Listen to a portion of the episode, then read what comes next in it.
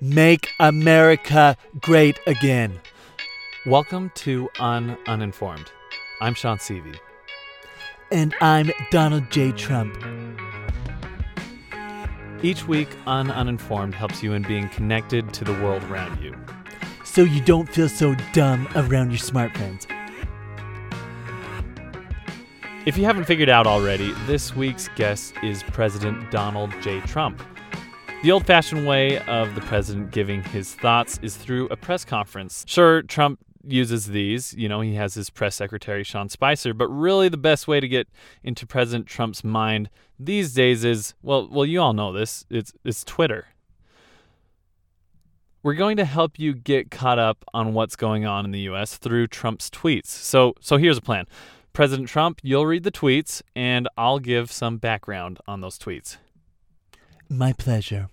Now, before we get into all of these tweet stories, I want to talk about a company that actually makes money off of Trump's tweets. The company's called T3. They've created a bot, which is like a computerized algorithm that analyzes what Trump is saying on Twitter. It decides if it's a publicly traded company, and then it does a quote-unquote sentiment analysis. So it checks if it's a positive or a negative tweet. Then, in less than a second, it short sells the stock. It's called the Trump and Dump bot. So here's their commercial. Meet the Trump and Dump automated trading platform. Trump and Dump is a bot powered by a complex algorithm that helps us short stocks ahead of the market. Here's how.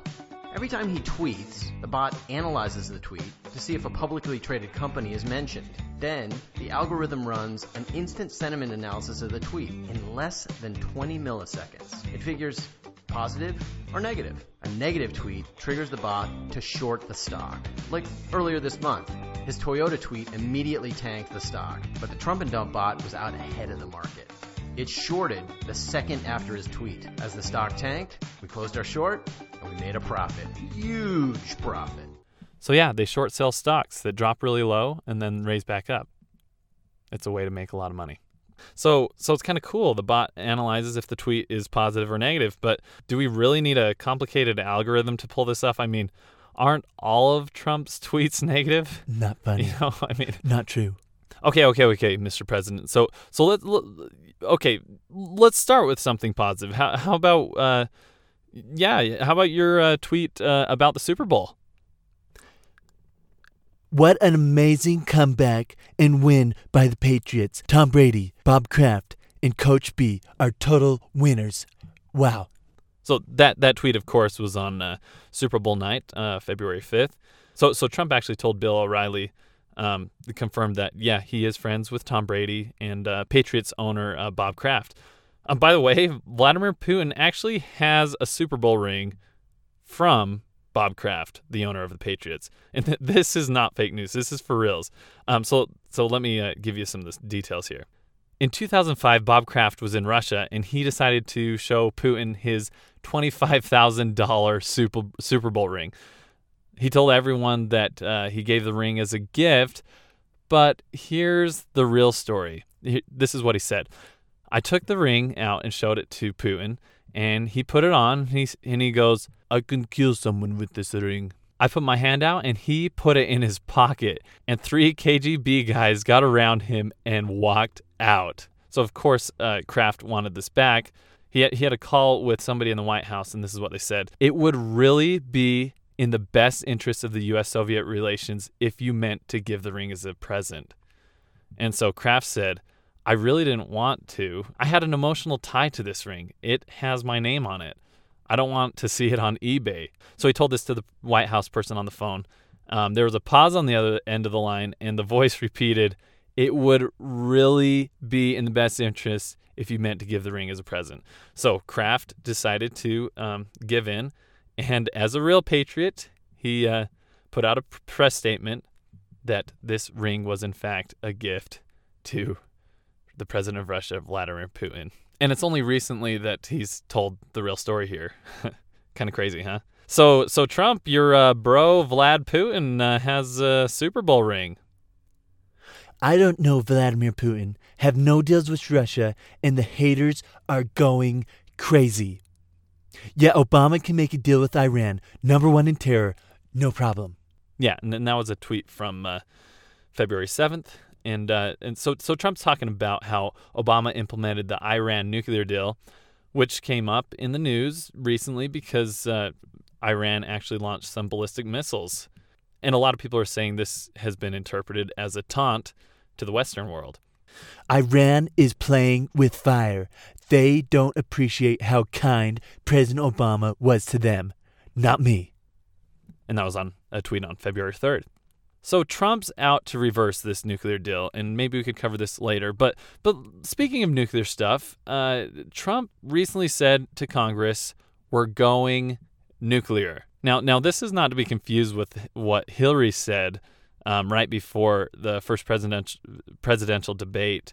On Twitter, she said, a man who can be provoked by a tweet should not have his hands anywhere near the nuclear codes. # debate night. Yeah, and that was back in September 26. Nasty woman. Back in 2016, that was the first debate. Nasty woman. Nasty woman, eh? I mean, now Trump said nasty woman in one of the presidential debates, and it became a huge # on Twitter. It blew up. It started out negative, but then it kind of became spunky. Like, a lot of the women responded by making it pretty hip. They owned it.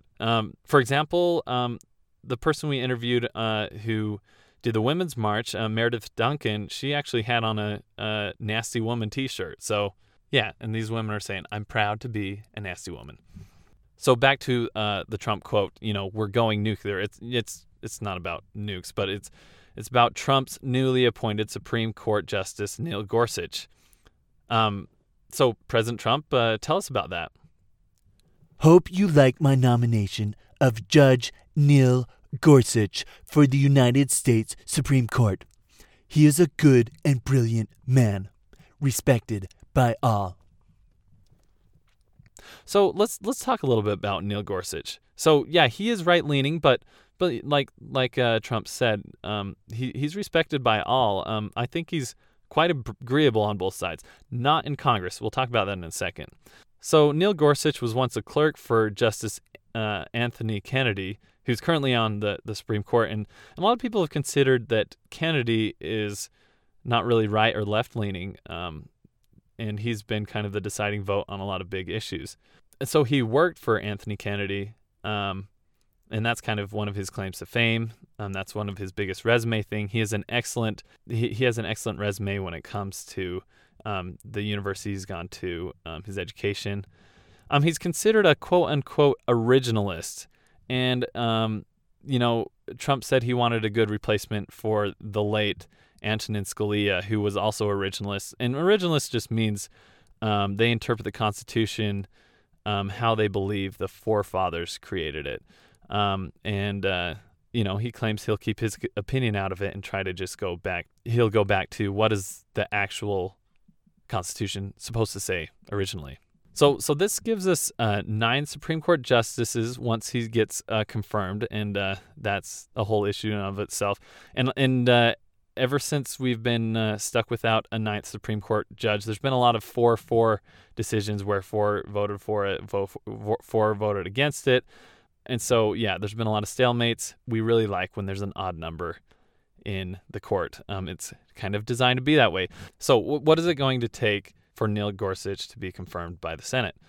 Well, I think all the Republicans love him. I think normally Democrats would be, but they're a little bitter because President Obama nominated Merrick Garland just last year to be a Supreme Court justice.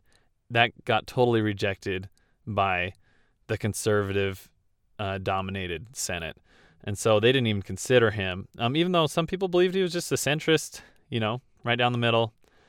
But basically they just said, we'll wait for the new president to do this.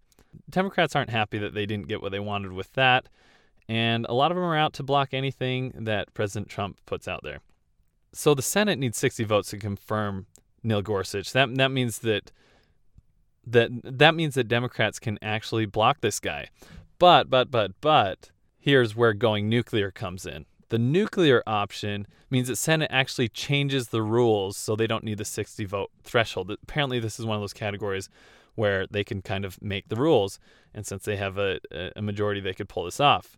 So this is going nuclear. So this could come back to haunt the conservatives if we have something like this happening again, where the Senate, you know, in the future is dominated by Democrats. Then they'll, you know, they might regret making that decision. But we'll cross that bridge when we get to it. So President Trump picked Neil Gorsuch. Is Gorsuch a big Trump fan? Is he going to do whatever Trump says? Well, it looks like no. I don't think he's going to be his puppet. He's already spoken against Trump, and it was to do with the immigration ban that was knocked down just last week. Let's talk about that a little bit. So we covered this in last week's podcast, but just over a week ago, there was an executive order that barred 7 Middle Eastern countries from coming into the U.S. So Trump basically took it upon himself to bar these 7 countries from coming in, and it caused a lot of issues. Wait a minute.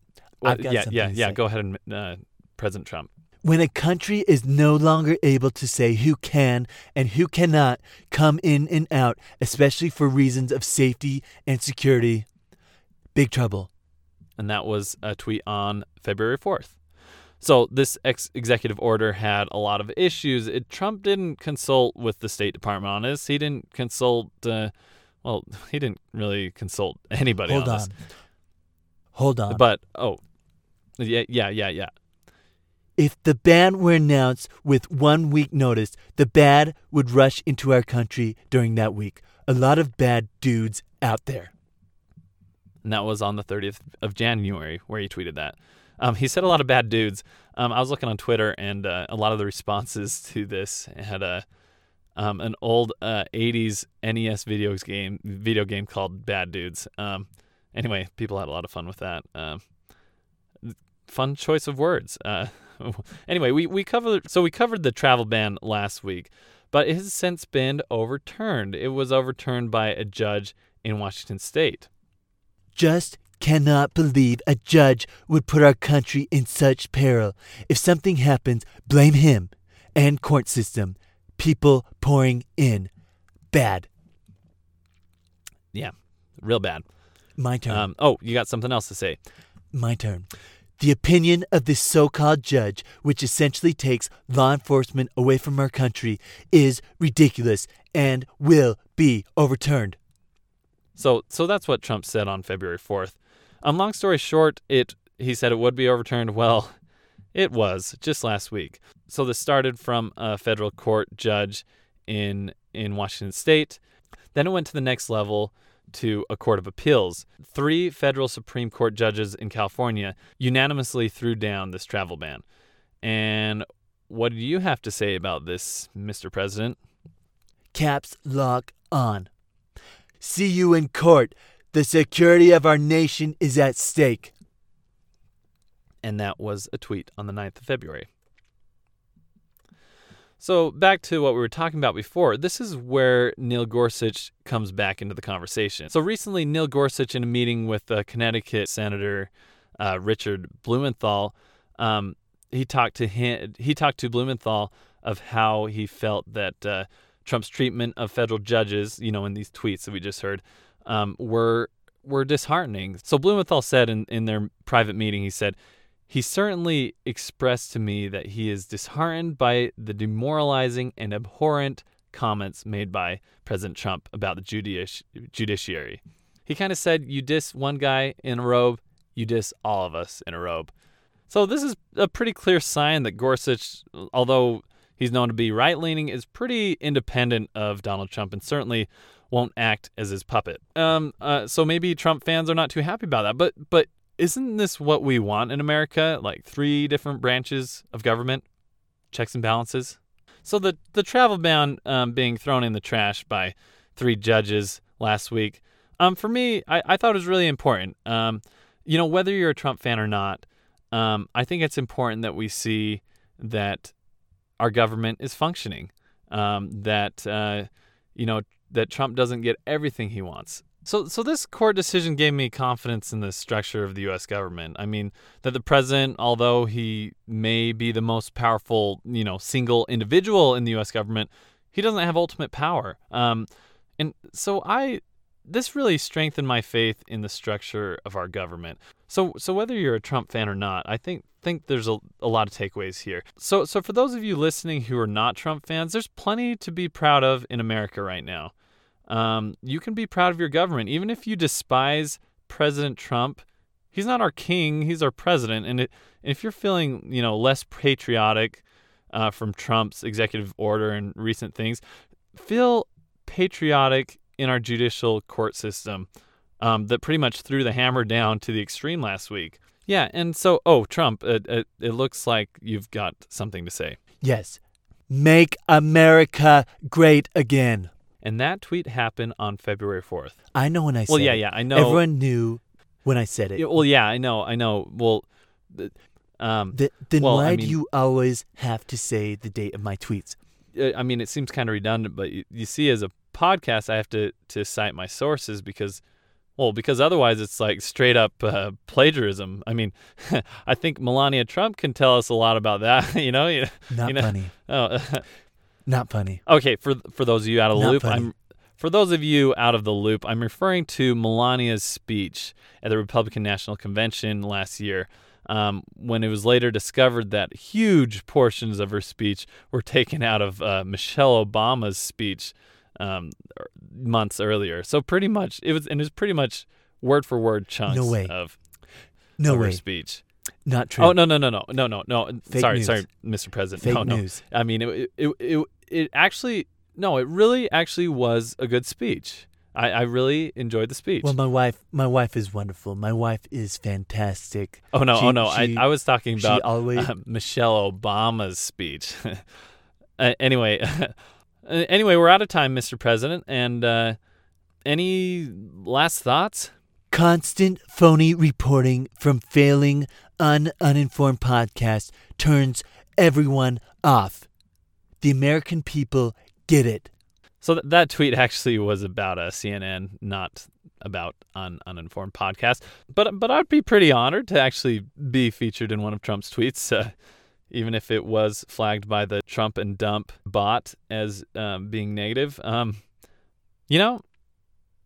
I wouldn't mind the publicity. Thanks for listening. If you liked having Donald Trump on the show, please let us know. If you didn't like Donald Trump on the show, or if you thought it was awkward or weird, put in an emoji that expresses your thoughts on our Facebook page. Our music is provided with permission by Dee Dee Dumbo. I'm Sean Seavey, and this is Un-Uninformed. Thanks, everybody.